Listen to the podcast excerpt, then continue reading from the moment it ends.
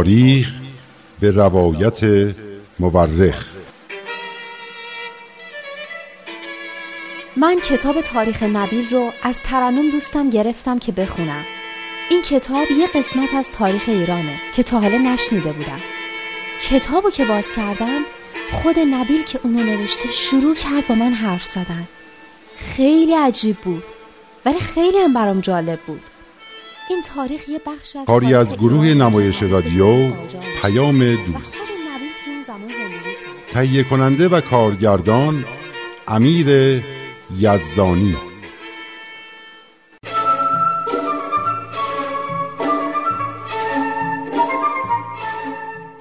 صحبت های جناب نبی خیلی جالبه. همه چیزو یه جوری دیگه معنی می‌کنه. زنده شدن مرده ها قیامت کلا دید آدم نسبت به مسائلی که تا به حال در مورد شنیده تغییر می‌کنه. اینطوری که جناب نبیل میگه این جهان نامتناهی یه روزه با بیرون اومدن مرده ها از گور تموم نمیشه. میگه قیامت وقتیه که یه پیامبر جدید ظاهر میشه و مردم از گور قفلت بیرون می‌کشه و به انسانیت زنده می‌کنه. مثل این میمونه که شمی که در وجود هر آدمی هست رو روشن کنه. حالا ببینیم داستانمون چی بود مم، شیخ احمد مردم رو برای اومدن قائم موعود آماده می‌کرد و یه شاگرد نابغه هم به اسم سید کازم رشتی پیدا کرد که خیلی قبولش داشت این بود که کارا رو به اون سپرد و رفت اما سید کازم رشتی هم از دست نادونی مردم به تنگ اومده بود. جناب نبیل، هر جا هستین سلام. میشه بقیهش رو برام تعریف کنی؟ سلام دخترم بله شیخ احمد 81 سال عمر کرد و در سال 1242 هجری قمری فوت کرد او را در قبرستان بقی مدینه و پشت دیواری که مرقد حضرت رسول است به خاک سپردند سید کازم چیکار کرد؟ خبر فوت شیخ احمد احسایی باعث غم و قصه شدید سید کازم شد. دشمنان هم با نهایت شدت به او حمله ور شدند و شروع به تمسخر و توهین او کردند. راستی ببخشین. الان دارین فصل دوم رو میگین. درسته؟ بله، از این به بعد وقایع بعد از وفات شیخ احمد احسایی را برایت می‌گویم و بقیه دوره سید کازم رشتی را. ببخشین. بفرمایید. بقیهش رو بگین. یکی از مخالفان سید کازم سید ابراهیم قزوینی بود که از علمای شیعه بود و مردم را بر علیه سید تحریک می کرد و حتی کسانی را معمور کرد که سید کازم را به قتل برسانند. با کشن؟ دیگه چرا کشتن؟ خب اون حرفای خودشو می‌زنه. تو هم اگه فکر می‌کنه حرفا درسته خب حرفای خودتو بزن. دیگه کشت و کشتا برای چی؟ شاید فکر می کرده با این کارها ثواب می کند. بعضی مواقع انسان خودش را هم گول می‌زند. به هر حال سید کازم با این کارها دست از انجام سفارش های استاد خود بر نداشت. ولی با خودش فکر کرد که اگر بتواند حمایت یکی دو نفر از علمای بزرگ ایران را به خود جلب کند از دشمنی دیگران در امان خواهد ماند. از جمله علمایی که در نظر داشت با خود همراه کند حاجی سید محمد باقر رشتی بود که در اصفهان ساکن بود و سخنانش نفوذ زیادی داشت و با تعالیم شیخ هم آشنا بود. آها. اونم رشتی بوده. همشهری بودن. بله سید کازم برای همراه کردن سید محمد باقر تصمیم گرفت یکی از شاگردان خودش را انتخاب کند و به اصفهان بفرستد. این بود که یک روز از آنها پرسید آیا در میان شما کسی هست که با نهایت انقطاع به اصفهان سفر کند و پیام مرا به سید محمد باقر رشتی برساند؟ و از طرف من به او بگوید که با آنکه در زمان شیخ احمد با او همراه بودی و از پیروانش در مقابل دشمنان حمایت می کردی چه شد که پس از وفات شیخ دست از کمک برداشتی و شاگردان شیخ را در دست دشمنان رها کردی؟ بعد ادامه داد که هر کدام از شما که این مأموریت را قبول می کند باید به خداوند متعال توکل کند ببخشینا این توکل قبلا هم گفتین. این کلمه رو زیاد شنیدم. اما هیچ وقت نفهمیدم یعنی چی که میگم با به خدا توکل کنی یعنی باید همه چیزو به امید خدا رها کنی؟ منظورم اینه که آدم نباید خودشم تلاشی بکنه؟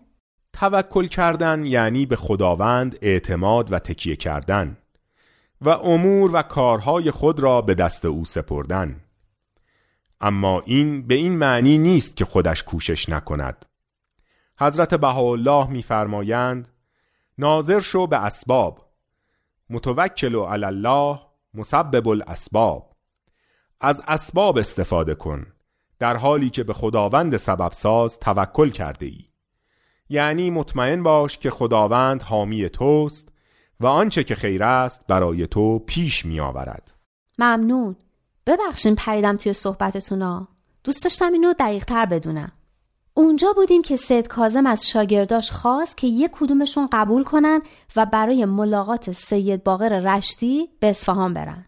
بله سید کازم به آنها گفت هر یک از شما که قبول می کند به این سفر برود باید به خداوند متعال توکل کند و اگر سید باقر سوالی داشته باشد و اگر نکته مبهمی باعث شده که دست از کمک برداشته ابهامش را برطرف کند و از او در مورد درستی تعالیم شیخ و کمک به شاگردان او نوشته ای بگیرد. بعد از انجام این کار باید از اصفهان به مشهد برود و با میرزا اسکری که از بزرگترین دانشمندان آن سامان است هم به همین ترتیب ملاقات کند و نوشته بگیرد و پس از اینها به کربلا برگردد. چه معموریتی من که اگه بودم قبول نمی کردم هم سفر دور و درازی بوده هم خیلی کار سختی بوده. حالا کسی هم واقعا داوطلب شد؟ از میان شاگردان سید کازم فقط میرزا محیط کرمانی حاضر شد که این مأموریت مهم را به عهده بگیرد. اما سید کازم قبول نکرد و به او گفت این دم شیر است به بازی مگیر. یعنی حالم که یکی داوطلب شد سید کازم قبول نکرد؟ خب آخه چرا؟ چون شاگردان خود را می شناخت و می‌دانست که این کاری نیست که بتوان به میرزا محیط سپرد. بعدا باز هم به این میرزا محیط کرمانی برمیخوریم.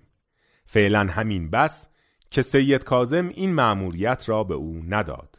کس دیگه هم که داوطلب نشده بود. سید کازم به ملا حسین بشرویهی رو کرد و به او گفت انجام این کار مهم بسته به قیام و اقدام توست. عازم سفر شو و یقین بدان که خداوند منان تو را یاری خواهد کرد و موفق خواهی شد. گمون کنم سید کازم از قبل این آقای کی بود؟ این انتخابش کرده بوده. شاید. به هر حال ملا حسین با کمال خوشحالی دامن سید را بوسید و مأموریت را قبول کرد. و با انقطاع کامل به طرف اصفهان حرکت کرد و همین که به اصفهان رسید بدون اینکه استراحتی بکند مستقیما به مجلس درس سید محمد باقر رشتی رفت. آفرین! عجب جدیتی داشته. سید کازمم می‌تونسته کی رو برای این کار انتخاب کنه ها. شاگردان سید محمد باقر که همه با لباسهای مرتب و آراسته در محضر استاد خود نشسته بودند وقتی ملا حسین را دیدند که با لباس جنده سفر وارد شد توجهی به او نکردند. ملا حسین هم بدون اینکه اعتنایی به آنها بکند از میان ردیفهای شاگردان رد شد و روبروی سید نشست و با کمال شجاعت شروع به صحبت کرد و گفت ای عالم جلیل به سخنان من گوش فرادار. اگر آنچه را که می‌گویم بشنوی و مطابق آن عمل کنی دین مقدس رسول الله را یاری کرده ای و اگر به آنچه می‌گویم اهمیت ندهی و اجرا نکنی ضرر به دیانت مقدس اسلام زده ای یعنی همینطوری وارد کلاس شد و این حرفا رو به استاد زد؟ بله. ملا حسین با کمال شجاعت و بدون اینکه از کسی ترسی داشته باشد به حرفهای خودش ادامه داد. سید محمد باقر رشتی مات و مبهوت مانده بود. فورا کلاسش را تعطیل کرد و بدون اینکه دیگر توجهی به شاگردان خود بکند به سخنان ملا حسین گوش کرد و فکرش مشغول به یکی یک کلمات آن مسافر غریب شد شاگردا چی؟ نگفتن چرا با استاد ما اینطوری حرف می‌زنی؟ همیشه چند تا خود شیرین کن هستن که از این حرفا بزنن شاگردان سید که از شجاعت و جسارت این مسافر تازه وارد خیلی تعجب کرده بودند شروع کردند به اذیت کردن ملا حسین و سخنان او را از روی نادانی و حماقت دانستند. ملا حسین با نهایت ادب اشتباه آنها را اثبات و از نادانی و رفتار غرورآمیز آنها انتقاد کرد. سید محمد باقر رشتی از شجاعت این مسافر خوشش آمد و به شاگردانش دستور داد که ساکت شوند و از جوان مسافر خواست تا به سخنانش ادامه دهد. ملا حسین بیانات سید کازم رشتی را برای او نقل کرد.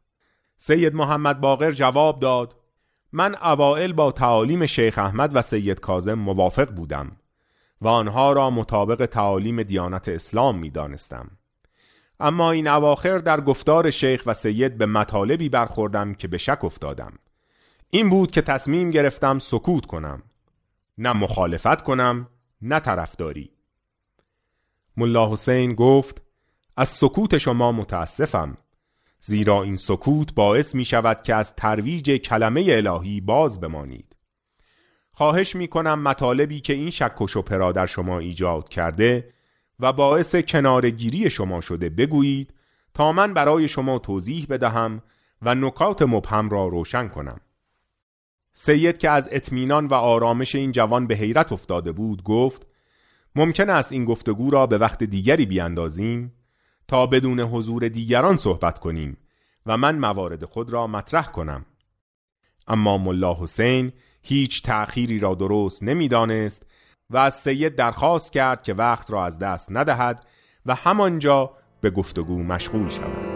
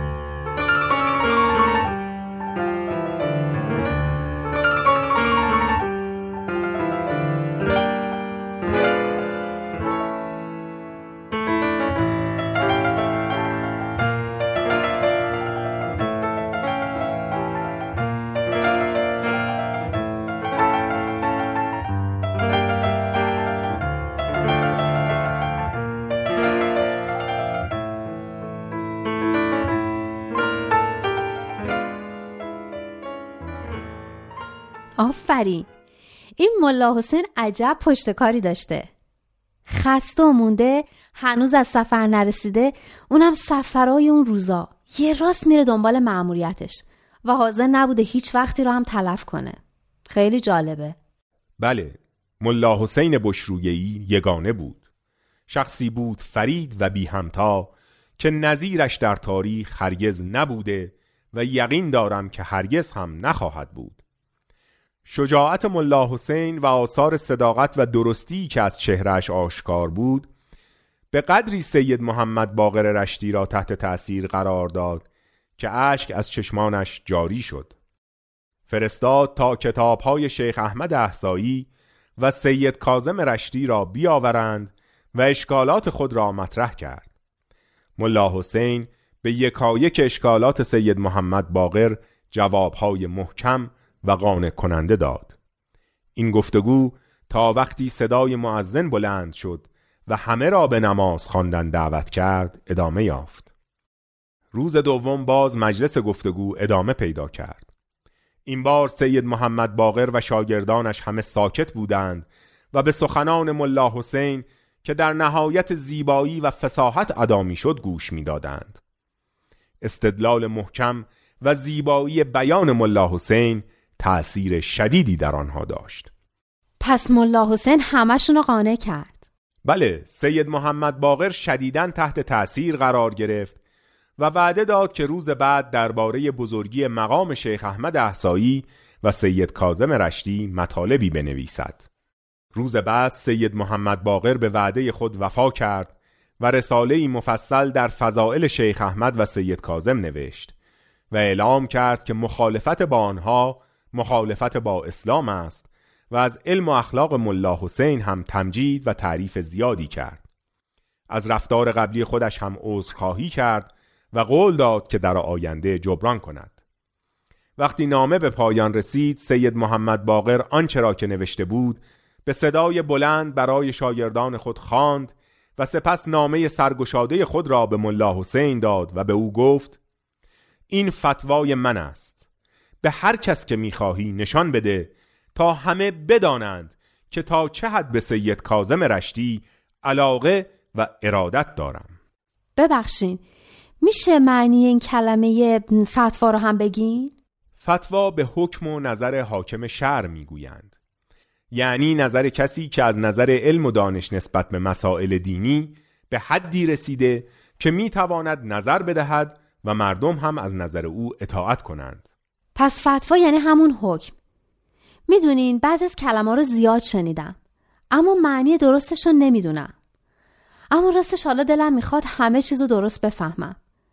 پس سید محمد باقر رشتی حکم داد که مخالفت با شیخ احمد و سید کازم مخالفت با اسلامه و مردمم باید اطاعت می‌کردن. بله ملا حسین بعد از اینکه این فتوا را گرفت اجازه مرخصی خواست و مجلس را ترک کرد. سید محمد باقر به یکی از نزدیکان خود گفت ملا حسین را تعقیب کند و ببیند او کجا ساکن شده. آن شخص هم ملا حسین را از دور تعقیب کرد تا اینکه دید ملا حسین وارد یک مدرسه شد همان مدرسه های مذهبی قدیم و دید که ملا حسین وارد یکی از اتاقهای آن شد.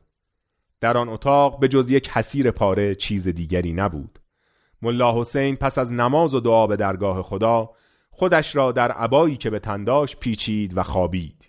خب بعدش چی شد؟ این صدای مادر شما نیست که شما را صدا می کند. مثل اینکه فرمودن چراغ را خاموش کنید و بخوابید. اه درست وسط داستان. خیلی خوب.